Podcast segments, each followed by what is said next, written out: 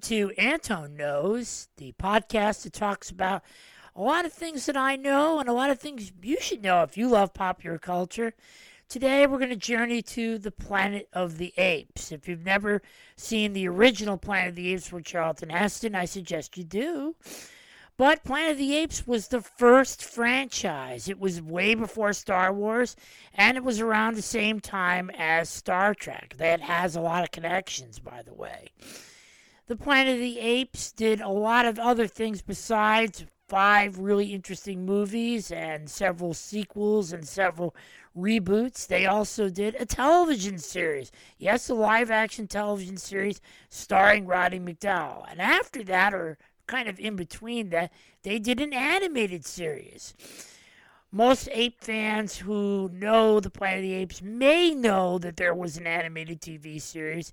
And I originally I thought it was done by Filmation. Well, I was wrong. It was done by DiC. Yes, that company that gave us the great Inspector Gadget and the Ghostbusters.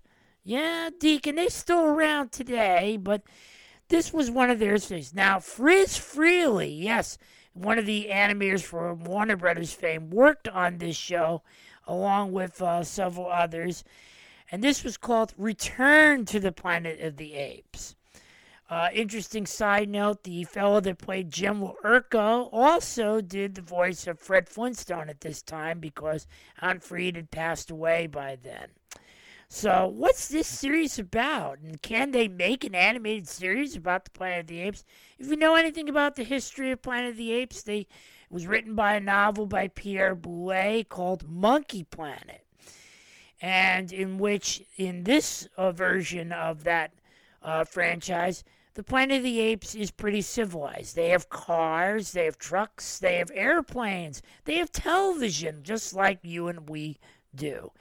So, as a little boy, way back when in the 1970s, how I was introduced to this was way many other people were introduced to this. One uh, Thanksgiving morning, uh, coming down the, uh, the Thanksgiving Day parade was an entire float of characters dressed as the Planet of the Apes characters.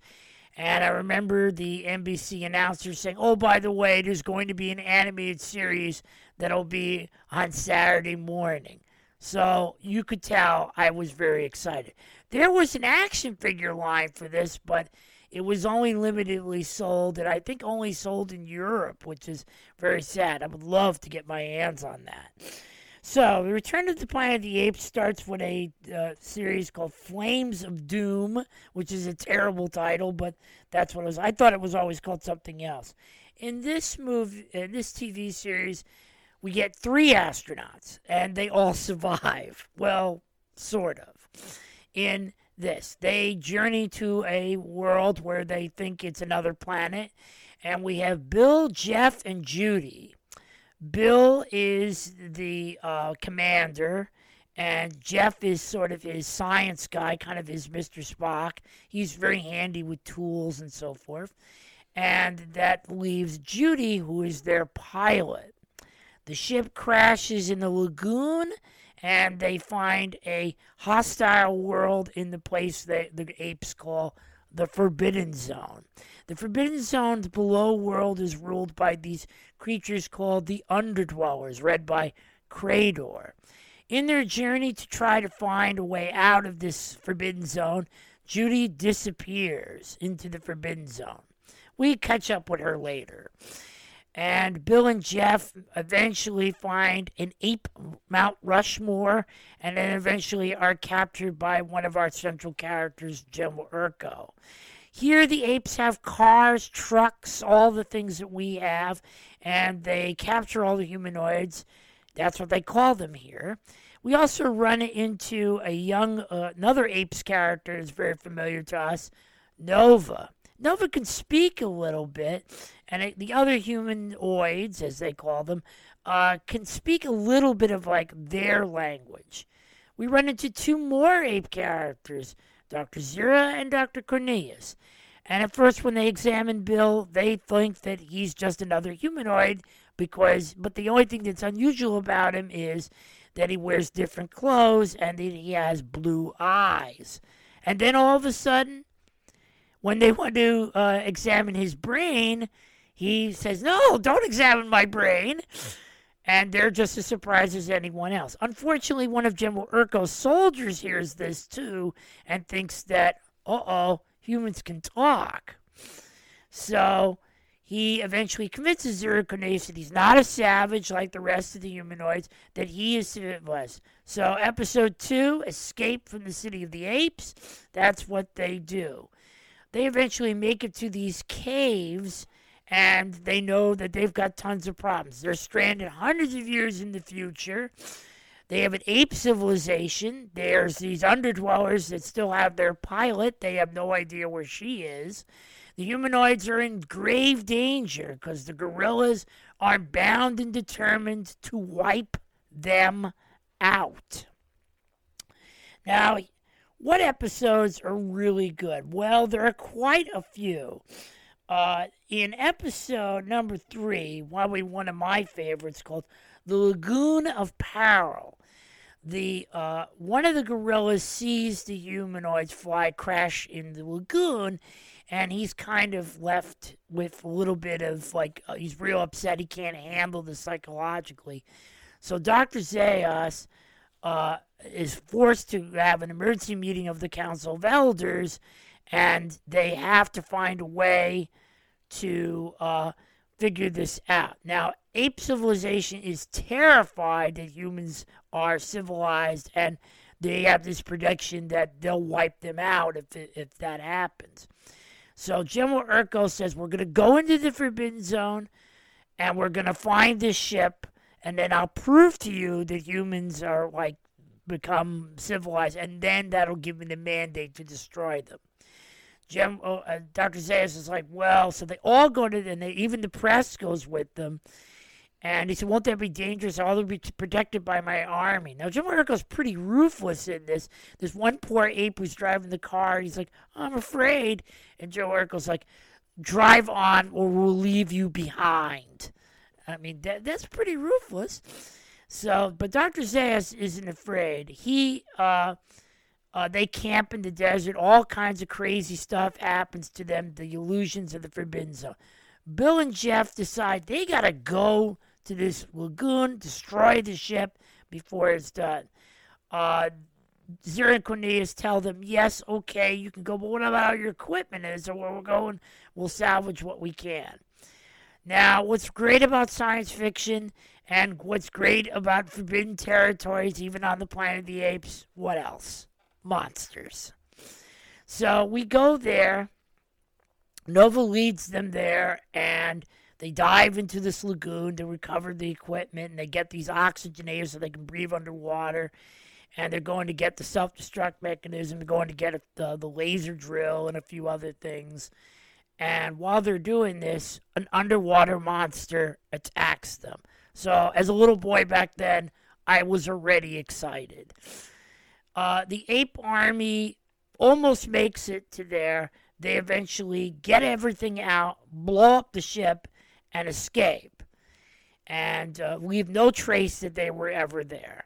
The gorilla army arrives, and Dr. Zaius stands there. He says, Not even a gorilla would survive what's in that lagoon against that monster. Back to Ape City before I melt. So they all go back to Ape City. I love the ending of this. It has an ape newsboy standing there with the newspaper, and he says, Planet of the Apes, safe. I think that's really clever. Uh, there are some really other good ones too. It goes on and on into. Uh, so I'm gonna, I have a little notes here, so just bear with me. There's one about a giant bird, and eventually the uh, apes develop an aircraft, and they eventually. The, uh, Bill, Jeff, and Judy, they steal the airplane. Judy can fly the airplane so she eventually gets rid of this giant bird di- dinosaur like creature, which is pretty cruel. Cool. Trail into the unknown is a really good one. The humanoids eventually decide they got to get out of Dodge because the gorillas can attack them and these caves are way too vulnerable. Judy eventually joins them. They go to the underworld, they find her, and in another episode I'll talk about later, it's called River of Flame. Uh, they eventually ask the underdwellers, the creator, they make a bargain with them to uh, let her come with them. So that she eventually rejoins the group. So, Trail of the Unknown, they Cornelius tells them there's a valley that apes don't know about, and they can live there in peace and they'll be okay. So that's what they do. They journey all the way through. First, they get on rafts. Then they they go through river. They get attacked by bats. They get attacked by other creatures. They get in, lost in the desert with a sandstorm. They get through a mesa. And we run into another apes character that maybe you might know. Uh, Brent, Commander Brent. Yes, that Brent. Uh, he tells them he crash landed there a couple years before they were uh, born, and he tells them that the only thing that survived the ship was the self destruct mechanism, him and the ship. He broke his leg, and these tribe of wanderers, the ones that Nova is a part of, and she was a little girl at that time, he taught her to save the name, and he eventually taught them to do that. But he was going to go go with the tribe wherever they were going, but uh, he lost track of them. Eventually, our good friends on the uh, our good friends of eventually all rejoice. They decide to take the self-destruct mechanism with them. They might come in handy, and he tells Brent about the other inhabitants of this planet. Dr. Zaius' council tells General Urko, you can't find these humans, you can't do this, you can't. I will find them, he says. So he goes and attacks the caves, everybody's gone. So he says, "Oh, the humans aren't just too stupid to swim. What? A, oh, wait, they might have built rafts, and now they're going down the river." So he tells the gorilla soldiers to get out the uh, watercraft, and they're going to go do that. They said they can't do that. The laws are very strict. They can't go down this river. He says, "Fine." He'll go to the council, and he tells them more or less. He goes, "Let me give them chase because." They will come back armed, crazed, and they will want to uh, attack our cities, harm our children. You can always do that when you say you're gonna people are gonna get hurt. So the council says, fine, you can find out where they're going, but you need a mandate to have an attack. So Joe Urko does that. They go all the way into the Southern Desert. They uh, make it there, and General Urko says, well, we won't wait for the mandate. We might have to attack in self defense. So our, our, but our heroes are ready for them. They build pueblos, and they all have these shutters, and they, the apes can't penetrate the uh, shutters with their grenades, and they can't climb up these heavy ladders. They're not long enough. So the girls are, well, what do we do now, Jim? We said, I will do the doing. He says, bring up the howitzers. He said, well, sir, we didn't bring them with us. What? Why? And then they go have to go all go back to Ape City. So remember the self-destruct mechanism? Remember we said that would come in handy? They blow up the land bridge, and that keeps the apes out for now. But they're to attack again. That's how we end. Uh, my other favorite episode is probably the one I go back to. Everybody on their DVD collection says, "Well, I really love that episode. I've watched it a hundred times, but maybe I'll watch it again. You know, just for the sake of fun." In this episode, it's called River of Flame. So we involve everybody in this: the gorillas, the Ape City, and and of course the the two astronauts. This is how they get Judy back. We've already discussed how that was. So why do the underdwellers need the laser? Their world is being pumped in by a volcano, and there's a huge river of lava headed for this generator room.